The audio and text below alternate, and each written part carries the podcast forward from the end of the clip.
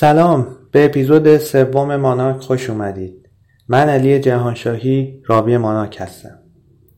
این اپیزود هم از سری اپیزودهای سریالیه که با نام جهان هولوگرافیک منتشر میشه و پیش زمینش اپیزودهای یک و دو هستن. پس بهتره برای گوش دادن به این اپیزود اول اون اپیزودها رو گوش داده باشید. البته یه کار دیگه هم می‌تونید بکنید. این که تا پایان داستانهای این اپیزود همراه ماناک باشید و وقتی به قسمت تحلیل مکانیزم اتفاقات می‌رسیم استوب کنید و برید از اپیزود یک شروع کنید تا نحوه تحلیل بر اساس الگوی هولوگرافیک رو کامل متوجه بشید. این اپیزود یه مقدمه داره. یادتون باشه تو اپیزود یک گفتم من دارم به نوعی کتاب جهان هولوگرافیک نوشته آقای مایکل دالبورد. به ترجمه جناب داریوش مهجوی رو براتون روایت می‌کنم. البته روایتی به سبک خودم که الان براتون بیشتر بازش می‌کنم که سبک خودم یعنی چی. در مورد کتاب جهان هولوگرافیک به نظر دو تا انتقاد عمده وارده. اول اینکه بعضی از مثال ها چندان قابل استناد نیستن و منابع محکمی ندارن. مثلا در حد خاطره یک نویسندن. که مدارک و مستنداتی هم برای اون خاطره ارائه نمیشه و طبیعتا چندان امکان جستجو و ارزیابی هم برای من تو این موارد فراهم نیست دوم نحوه نتیجه گیری یک طرفه از بعضی از وقایع و نتایج آزمایش است. یعنی در بعضی از جاها نویسنده خیلی راحت از ابهامات عبور کرده و تفسیر دلخواه خودش رو ارائه داده حالا من در قبال این مشکلات و انتقادات چیکار کردم اول اینکه همونطور که خدمتون گفتم من کتاب رو عینا روایت نمی کنم بلکه به عنوان یک منبع بهش نگاه می کنم و ترتیب مطالب، داستانها و استدلالها رو طوری ارائه میدم که فکر می‌کنم به انصاف و حقیقت نزدیکتره. دوم اینکه اون مثال هایی که منابع قابل استناد نداره و نمی‌تونم از طریق تحقیق و جستجو تو اینترنت به منابعی برای تاییدشون برسم کلا حذف می‌کنم. و بر اساس تحقیقات خودم اونهایی رو که فکر می‌کنم معتبره و تونستم منابعشون رو چک بکنم براتون عنوان می‌کنم. سوم اینکه هر چیزی که ارائه میدم سعی می‌کنم یعنی اگر امکان پذیر باشه تو اون اپیزود در حد فهم و جستجو خودم دیدگاه های مخالفش و انتقادیش رو هم ارائه بدم به طور مثال در مورد داستان خون سنجنا رو در اپیزود یک شما اگر کتاب رو بخونید توضیحات بسیار مختصری داره و مطالب چندانی در مورد نظرات مخالف ارائه نمیده. و به راحتی در انتهای داستان میگه که نتیجه تیپ سنجی نشون میده داخل شیشه خون هست و تمام. در صورتی که همطور که شنیدید دیدگاه های مخالف زیادی وجود داره که اتفاقا یکیشون بسیار قابل تحمل هم هست و من برای ارائه این موضوع فیلم های مختلفی دیدم و مقاله نسبتا مفصلی خوندم و ترجمه کردم تا بتونم جنبه های مختلف داستان رو نشون بدم. حالا ممکنه بگید با همه این مصاف چرا این کتاب رو انتخاب کردید؟ از جنبه دیگه ای این کتاب یه مجموعه بسیار گسترده از پدیده های رازآلود زندگی بشر و همینطور پدیده های پاراسایکولوژیکال یا فراروانی رو جمع کرده. حالا در مورد این عبارت پاراسایکولوژیکال یا فراروانی بعدا توضیحات بیشتر بهتون میدم. و خب قاعدتا برای این جمع زحمت زیادی هم کشیده. که می‌تونه سرنخهای بسیار بسیار خوبی برای تحقیق باشه. از طرف دیگه تحقیقات آقای پریبرام و نظریه های آقای بوهم نقاط قابل توجه و درخور توجه این کتاب هستند که این دو نفر در زمینه کاری خودشون جایگاه علمی قابل احترامی هم داشتن. البته آقای بوهم منتقدین زیادی هم داشتن. چون نظرات ایشون از حدود معمول نظرات هم اصر خودشون در فیزیک کوانتوم خیلی دور شده و بسیاری از دانشمندان نظرات ایشون رو قابل ارزیابی و آزمایش نمی‌دونن. اما حتی مخالفین ایشون هم اذعان می‌کنند که آقای بوهم صاحب ذهنی خارق‌العاده و درخشان هستند. از طرف دیگه من انسان رو موجودی پیچیده با ابعاد بینهایت می‌دونم. جهان انسان شد و انسان جهانی. از این پاکیزه تر نبود کلامی گلشن راز شیخ محمود شبستری بودین بیت. خلاصه اینکه هر دیدگاهی که به بررسی پیچیدگی ها و قابلیت های این انسان گسترده به پردازه برای من جذابه و همینطور قابل تعمل و تحقیق. هرچند که دارای نقایص و مشکلاتی باشه. و نظرم اینه که ساده سازی که امروز در جهان داره برای انسان رخ میده یه ساده انگاری و خامندیشیه. و شاید دلیل پذیرش چنین دیدگاهی این باشه که مواجه شدن با این سوال که من کیستم چه ابعاد و توانایی هایی دارم و در این بیکرانه هستی چه چیزی رو باید کشف کنم سوال سخت و دردآوریه. دردی که از وجود و بودن آغاز میشه و سوالات زیادی رو در پی داره. سوالاتی که اگر وارد دایره پرسشش بشی به این راحتی ها رهات نمی‌کنه. و راحت تر اینه که قابلیت های عظیم انسان دیده نشه و ساده از کنارشون رد بشی. اما این مسیر ساده انگارانه راه به جایی نمی‌بره و وضع شاید بشه گفت به نوعی اصفبار امروز بشر نتیجه همین ساده انگاریه. به نظر من جنگ ها تموم نمیشن. ظلم ها و خودکامگی ها پایان نمیپذیرند. فقر و فساد از جوامع رخت نمیبندند و پریشانی بشر سرانجامی نداره مگر اینکه و مگر اینکه انسان خودش رو بشناسه. و هر چیزی که چراغی باشه برای روشن کردن گوشه ای از ابعاد بیکران انسان از فیزیک کوانتوم، تاریخ، ادبیات، عرفان، فلسفه هر چیز دیگه که من بتونم بفهممش برام جذاب، قابل تعمل، تحقیق و تجربه است. و سعی می‌کنم از همه اینها توشهی در کولهبار ماناک بذارم تا در این سفر بیپایان برای کشف انسان راهگشا باشه. دیگه مقدمه تمام بریم سراغ ادامه خلاصه کنم اپیزود یک و دو رو اپیزود یک در مورد هولوگرام گفتم و نتایج تحقیقاتی که نشون می‌داد ذهن انسان ساختاری هولوگرافیک داره. اپیزود دو به فیزیک کوانتوم و نظرات آقای بوهم پرداختم که آقای بوهم می‌گفت جهان دو تا نظم داره. نظم آشکار که ما میبینیمش نظم پوشیده که در سطح زیر کوانتومی جاریه. در نظم پوشیده یا مستطر یک پیوستگی کامل وجود داره مثل صفحه فیلم هولوگرام. نظم آشکار از نظم پوشیده سرچشمه می‌گیره و یک جوشش دائمی از نظم مستطر به سوی نظم آشکار در جریانه. در مورد پارادوکس آر گفتم. پارادوکسی که انیشتن طراحی کرده بود و در نهایت آزمایش ها نشون داد که فروز انیشتن نقص شدن. و با نقص این فروز امکان داره دقت کنید امکان داره که نظریه آقای بوهم در مورد پیوستگی ماهوی تمام ذرات و در نتیجه تاثیر آنی هر ذره بر روی ذره دیگه بدون توجه به فاصله درست باشه.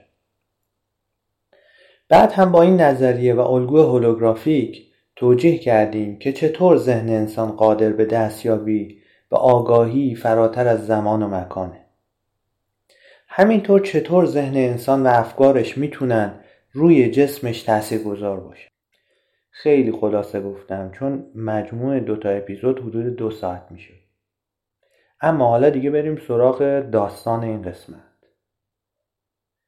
در سال 1960 آقای گیلبرت ام گروسونور که رئیس انجمن National Geographic و از عکاسان و editor های مجله National Geographic بودن به همراه همسرشون دونا و جمع دیگه ای از عکاسان نشنال جیوگرافیک سفر می‌کنن به سیلان یا همون سریلانکا که از طبیعت، مردم و زندگی و فرهنگشون عکاسی کنن.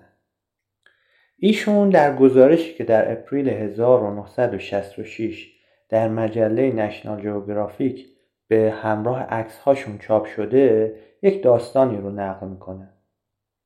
ایشون میگن که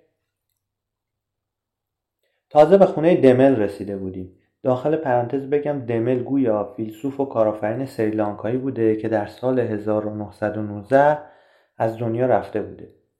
احتمالا خونش یه جایی شبیه موزه بوده که ایشون و همکارانشون رفته بودن برای عکاسی اونجا. بعد ایشون میگن که تازه به خونه دمل رسیده بودیم که دن همکارم تلفن کرد و با هیجان پشت تلفن گفت چه نشستی گیلبرت؟ من خبردار شدم قرار یه مراسم راه رفتن روی آتیش توی روستای کلوناوا برگزار بشه. نزدیک کلمبو. قبل از مراسم راه رفتن هم قرار یک نفر به نام موهوتی بدنش رو با سوزنهای بسیار بزرگ بدوزه و یک گاری رو با تنابایی وصل کنه به قلابایی که پشتش فرو کردن و گاری رو بکشه. بعد هم که مراسم راه رفتن روی آتیش برگزار میشه. پاشو وسایل تو جمع کن دوربین تو وردار که بریم. حالا قبل از ادامه این داستان من یه چیزی رو براتون نقل کنم که برای تایید کردن این داستان من خیلی سختی کشیدم. مجله نشنال جیوگرافیک آرشیو داره ولی این آرشیو حق عضویت داره. و من نتونستم بهش دسترسی پیدا کنم. خیلی روی سایت دیگه هم گشتم ولی همه این شماره از مجله رو یک جا پیدا نکردم. جل مجله رو که پیدا کرده بودم روش اسم آقای گروسپنور و همسرش بود و گفته بود که عکسهایی از سیلان گرفتن. اما این گزارشی که الان دارم براتون نقل می‌کنم روی یه سایت دیگه ای بود که بخشهایی از گزارش اصلی رو به همراه عکس هایی که از مجله اسکن کرده بود و خیلی هم با کیفیت نبودن روی سایت قرار داده بود. ولی من دلم رضا نمی‌داد که فقط به اون اکتفا کنم. و دنبال یه چیزی بودم که منو ربط بده به مجله نشنال جوگرافیک و مطمئنم کنه که این عکس ها و گزارش درسته. خیلی گشتم داشتم ناامید می شدم که آخر سر یه آرشیو از مجله نشنال جیوگرافیک پیدا کردم که دستبندی هر کدوم از عکاسانش رو به صورت جداگانه داشت. منم خیلی سریع رفتم سراغ آرشیو آقای گیلبرت ام گروسونور و اونجا با کمال مسرت دیدم همون عکس هایی که اسکن شده رو اون سایته با کیفیتش اینجا هست و منو مطمئن کرد که اون مطلب دقیقا از منبع درستی نقل شده. حالا این عکس ها رو براتون روی اینستاگرام و توییتر ماناک قرار میدم. که این عکس ها رو که از همین داستانه ببینید و با جزئیاتش آشنا بشید. حالا بریم سراغ ادامه داستان. آقای گروسپنور میگه که منم هیجان زده شده بودم که عجب موقعیتیه برای عکاسی. البته یکم هم شک و تردید داشتم در مورد کل داستان. با عجله بار بندی رو جمع کردم و داخل ماشین دن گذاشتم و راه افتادیم. از یاده اصلی که وارد روستا شدیم صدای تبل و فلوت از حیات یکی از خونه های روستایی شنیده می‌شد ورودی خونه با برگ ها و گل ها و هدایای تقدیمی به خدای گاتاراگاما تزئین شده بود همینطور تنابهایی با های بودایی که های درخشان آبی، زرد، نارنجی، قرمز و سفید داشتند به اطراف یک معبد خیلی کوچیک که مملو از میوه و بخور و عود بود وصل شده بودند. من یه توضیحی در مورد معبد کوچیک بهتون بدم. معبد کوچیک یه چیزی شبیه سقاخونه است که توی سریلانکا گله به گله همه جا میبینیش. معمولا هم مجسمه از بودا یا خداهای هندو داخلش می‌ذارن آقای گروسپنور ادامه میدن که خانومم از دن پرسید که چرا تو مراسم هندوها پرچمای بودایی گذاشتن دن گفت آخه خیلی از بودایی ها تو مراسم پیرسینگ همین سوراخ کردن بدن با سوزنهای بزرگ رو میگن پیرسینگ. آخه خیلی از بودایی ها تو مراسم پیرسینگ و راه رفتن روی آتیش هندوها شرکت می‌کنند و همینطور بودایی ها خدایان هندو این مراسم که کاتاراگاما و ویشنو هستند رو به رسمیت می‌شناسند و از طرفی هندوها هم به بودا ادای احترام می‌کنند در همین اسنا یه آقای بلند و باریکندامی اومد جلو و خودشو مهوتی معرفی کرد. آدم ملایم و آرومی به نظر می رسید و تو چشماش آرامش موج می‌زد موتی که قیافه پر از سوال ما رو دید بدون اینکه چیزی به زبون بیاریم خودش شروع کرد. گفت من از نوجوانی رو آتیش راه میرم و این مراسم رو اجرا می‌کنم. اما وقتی که به خاطر یه تهمت اشتباه پدرم دادگاهی شد من نظر کردم که اگر پدرم تو دادگاه تبرئه بشه من هر سال این عهد و پیمانم رو با راه رفتن روی آتیش و تحمل سوزنها تجدید بکنم. و الان 16 سال از تبرئه شدن پدرم میگذره. اینو که گفت من چشمام به بدنش خیره شد که جای زخماشو پیدا کنم. ولی هیچی ندیدم. یهو صدای تبلا بلندتر شد و ریتمشون سریعتر. ده ها رقصنده که با خشونت سرشون رو به این و اونور تکون می‌دادن شروع کردن به دور حیات چرخیدن. بعد رقصنده ها زانو زدن و مهوتی روی صورت بازوها و سینهشون خاکستر مقدس رو زد. بعد از این به حالت خلصه فرو رفتن و با چشمای نیمه باز بدون حرکت باقی موندن. بعد مهوتی به گونه هر کدومشون یه سیخ فرو کرد که از یه طرف فرو می‌رفت و از طرف دیگه در میومد ولی از زخم هیچ کدومشون قطره خون نچکید و هیچ اظهار دردی هم نکردن. بعدش نوبت مهوتی رسید. اول گونه هاش یه سوزن بلند از این ور به اون ور صورت. بعد نوبت دستهاش. سوزن رو از سمت شونه فرو کردن به سمت مچها. پیکانهای کوچیکی هم به سینه و شکمش فرو کردن. حتی کفشای میخدار به پاش کردن.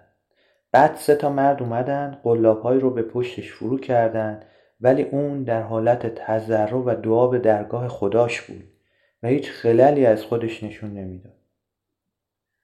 تنابهایی که به گاری بس بودن رو به قلابهای پشت مهوتی بس کردن و اون شروع کرد به کشوندن گاری. پوست پشت مهوتی کشیده شد و گاری به حرکت در اومد. نفس همه ماها بند اومده بود. چشمای بچه ها همه متعجبانه به این صحنه بود.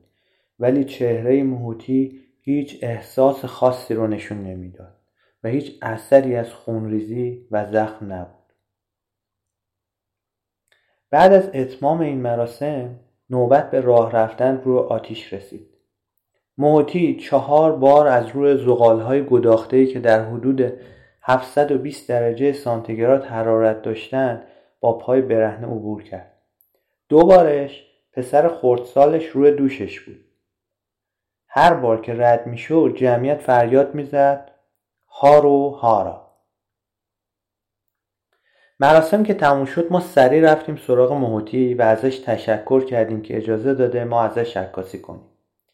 لبخند زد و انگار که ذهن ما رو خونده باشه پاشو آورد بالا و نشونمون داد. هیچ اثری از سوختگی یا تاول نبود.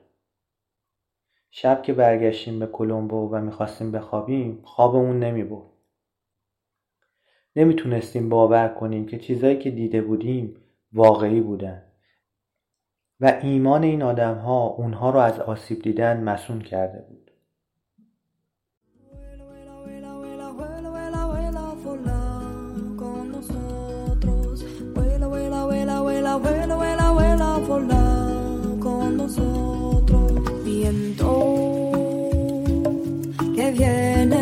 desierto, viento, tráenos el silencio, viento, que viene del desierto, viento, tráenos el silencio.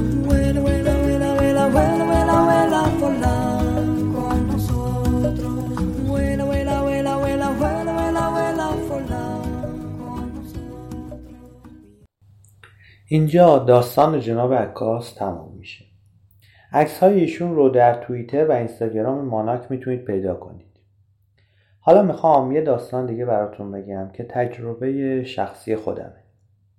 در بهار سال 1396 من و همسرم سفری داشتیم به سریلانکا. تجربه خیلی شیرینی بود. طبیعت اجاب انگیزی داشت و به قول خودشون سریلانکا بهشت خدا روی زمینه. سفرمون از کلمبو شروع شد. بعد رفتیم به سیگریا کندی نوارلیا بنتوتا و دوباره برگشتیم به توی شهر کندی دو شب اقامت داشتیم. یه روزش رفتیم به یه دریاچه‌ای که وسط شهر بود. اونجا هم بازار داشت و هم یه معبد بودایی بزرگ و معروف که دندون بودا رو هم اونجا نگه می داشتن. البته بین راه هم که می اومدیم یه معبد دیگه دیدیم که اونجا هم گویا یه دندونی متعلق به بودا نگه می داشتن. یه نفر این رو داخل اون معبد به من گفت. حالا نمی‌دونم اطلاعاتش صحت داشته یا نه. ولی از این دندونای به اصطلاح متعلق به بودا در سراسر شرق آسیا زیاده. اونجا هم معبد بزرگ و جالبی بود با فضایی عجیب و غریب و مراسمات خاص خودش که البته داستان من مربوط به این معبد نمیشه. در کنار اون دریاچه و معبد یه سالن نمایش قدیمی و خیلی داغون بود که نمایش تب همراه با رقص سنتی و همینطور مراسم یا بهتر بگم نمایش راه رفتن روی آتیش هم اونجا برگزار می‌شد. خلاصه ما رفتیم جلوی سالن رو بلیت تهیه کردیم و وارد سالن شدیم. یه سالن خیلی قدیمی با سندلی های معمولی تاشویی که به ردیف چیده بودن. اصلا تصورتون یه سالن نمایش درست حسابی نباشه. ما رفتیم به همون جلوهای جایی پیدا کردیم. مراسم رقص و تبلشون که شروع شد خیلی ادامه پیدا کرد و طولانی شد و آخراش داشت حوصلهمون سهر می‌رفت و صدای تبلا سردرد می‌گرفتیم. که دیگه بالاخره هر جوری شده تمومش کردن. و بعد از اون نمایش راه رفتن روی آتیش شروع شد. از حضاری که پشت سر ما بودن خواستن که برن روی سن و از اونجا نمایش رو ببینن که کاملا مسلط باشن. بعد دو تا آدم نسبتا قد کوتاه و سیاه چرده اومدن و پشت سرشون هم همین گروه های تبل و سرنایی که تا الان مراسم اجرا می‌کردن قرار داشتن و شروع کردن به تبل و سرنا زدن. حالا سرنا که میگم نمی‌دونم اسم سازشون دقیقا چیه چیزی شبیه سرنا. اینایی که اومده بودن و داشتن این مراسم رو اجرا می‌کردن. بالا تنشون که لخت و یه دامن دو طبقه پوشیده بودن. یعنی یه دامن کوتاه که زیرش یه دامن بلندتر قرار داشت و پایینتر از اونم که شلوار. اول یه سری دعا خوندن و بعدش آماده شدن. هر کدوم یه مشعل دستشون گرفتن و شروع کردن شعله های این مشعل رو روی بدنشون کشیدن. روی دستاشون روی سینهشون و حتی روی زبونشون. و برای اینکه همه تماشاچی ها ببینن چند بار به طرف هر دسته از تماشاچی ها این کار تکرار کردن. خب هیچ اثری از سوختگی و ناراحتی هم بروز ندادن. بعد همین دو نفر رفتن بیرون سالن یه منقل خیلی بلند آوردن. بیشتر شبیه یه برانکارد بزرگ فلزی بود که روش یه عالم زغال گداخته و داغ بود. یه نفر هم هر چند دقیقه می اومد یه حالی به این زغالا می‌داد با یه باد بزن خیلی بزرگ که زغالا داغ بمونن و سرخ. هر کدومشون یه وسیله برداشتن که یه چوب بلند بود که روش یه قوسی با برگهای نارگیل درست شده بود. اینو گذاشتن روی دوششون و شروع کردن به راه رفتن روی این زغالا. فکر کنم هر کدوم سه بار از روی این زغالا با پای برهنه رد شدن و کوچکترین خمی به ابرو نیاوردن فیلم های این نمایش هم که خودم گرفتم براتون روی اینستاگرام و توییتر ماناک می‌ذارم که ببینید برای منم این تجربه تجربه عجیبی بود که از نزدیک دیدم حالا نظرتون در مورد این ها چیه؟ به نظرتون مکانیزم این اتفاقات چطوره؟ حالا دوستانی که اپیزود یک و دو رو گوش نکردن الان وقتشه که برن سراغ اپیزود یک این داستان ها رو میشه به دو قسمت تقسیم کرد. یکی قسمت مربوط به پیرسینگ یا همون سوراخ کردن بدن با سوزن ها و میله های بلنده و دومی راه رفتن روی زغالی که بیش از 700 درجه سانتیگراد حرارت داره. در مورد اولی شاید یه توجیهی بشه کرد. با این عنوان که مغز به نوعی فرایندهای داخلی بدن رو مثل پالسای عصبی، گردش خون، فیبروژن داخل خون و خیلی عوامل دیگر رو کنترل می‌کنه که نه دردی احساس بشه و نه خونی جاری بشه. اما در مورد راه رفتن روی دمای بیش از 700 درجه سانتیگراد چی؟ اینجا به نوعی انگار داره قوانین فیزیک نقض میشه. تو اون دما آلمینیوم ذوب میشه. پوست کف پای آدم که جای خود داره باید جزقاله بشه. خب چرا این اتفاق نمیفته برگردیم سراغ نظرات آقای دیوید مهم فقید. ایشون طرز تلقی سنتی که از نحوه تاثیرگذاری امواج روی ذرات زیر اتمی میشه رو بسیار مکانیکی می‌دونه و قبول نداره. میگه در تلقی سنتی انگار نحوه تاثیرگذاری امواج بر ذرات زیر اتمی مثل تاثیرگذاری موج آب دریا بر روی یک توپ پینگ تصور میشه که روی آب شناوره. در صورتی که آقای بوهم میگن ذرات زیر اتمی مثل کشتی میمونن که ناخدای اتوماتیک دارن و امواجی هم که دریافت می‌کنن مثل امواج رادار میمونه. که اطلاعات محیط رو به اونا میرسونه. و اونها بر اساس اطلاعات دریافتی از محیط هوشمندانه تصمیم می‌گیرن. ایشون میگه رفتار الکترون ها در درون پلاسما و ابررسانه ها طوریه که دیدگاه سنتی نمی‌تونه توجیهش کنه. و این ذرات انگار با هم ارتباط و پیوستگی کاملی دارند و به صورت هوشمندانه و هماهنگ با هم رفتار می‌کنن. به عبارتی ایشون داره میگه این ذرات خیلی پیچیده تر از اونی هستن که ما تصور می‌کنیم و ماهیتی ذهنگونه دارند که می‌تونن به اطلاعات یا بهتر بگم به معنا عکس عمل نشون بدن. و از اطلاعات اطراف بهره برداری فعالانه بکنن. احتمالا در مورد آزمایش های آقای ماسارو ایموتو روی بلورهای آب شنیدید. ایشون نویسنده و شبه دانشمند ژاپنی بودن. کاری که کردن این بود که می اومدن یک عبارتی مثبت یا منفی رو بر روی آب میخوندن و القا می‌کردن به نوعی.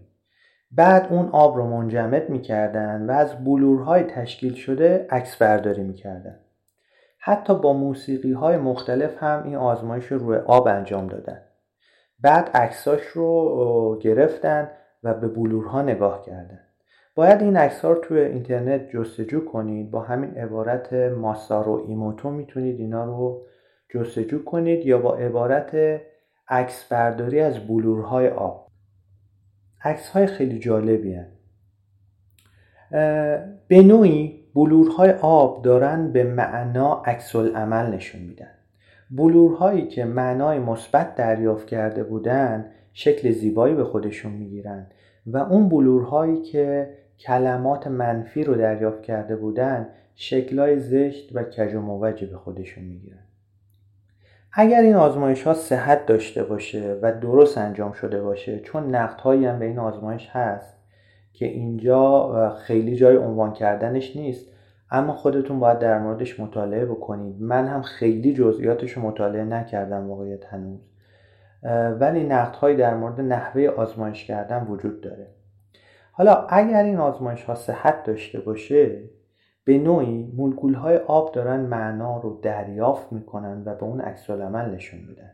شبیه اون چیزی که آقای بوهم داره میگه که ذرات زیر اتمی نسبت به امواج یا اطلاعات دریافتی از محیط عکس عمل نشون میدن. و آب هم به نوعی داره معنا رو دریافت می‌کنه چون بلور آب که کلمات رو نمی‌فهمه داره به نوعی اون معنایی که توسط ذهن گوینده یا شنونده موسیقی تولید میشه رو دریافت می‌کنه حالا با چه مکانیزمی بماند و نسبت به اون عکس نشون میده. مکانیزمش هم میشه تصور کرد که بر اساس همون نظم مستطر و صفحه هولوگرامه که پیوستگی بین ذهن و امواج و ماده وجود داره. آقای بوهم یه نکته دیگر رو هم میگه. ایشون اولا که از واژه holomovement برای اشاره به هولوگرام این جهان استفاده می‌کنن که بتونه در بردارنده حرکت و پویایی جهان هم باشه. میگن انسان به عنوان ناظر این holomovement خودش همین holomovement ه. یعنی ناظر این هولوگرام خودش از همین هولوگرامه و ناظر و موضوع مورد مشاهده از هم جدا نیستند و آگاهی ذهن ما و ذهن ما و ماده از جنس همین هولوگرامه.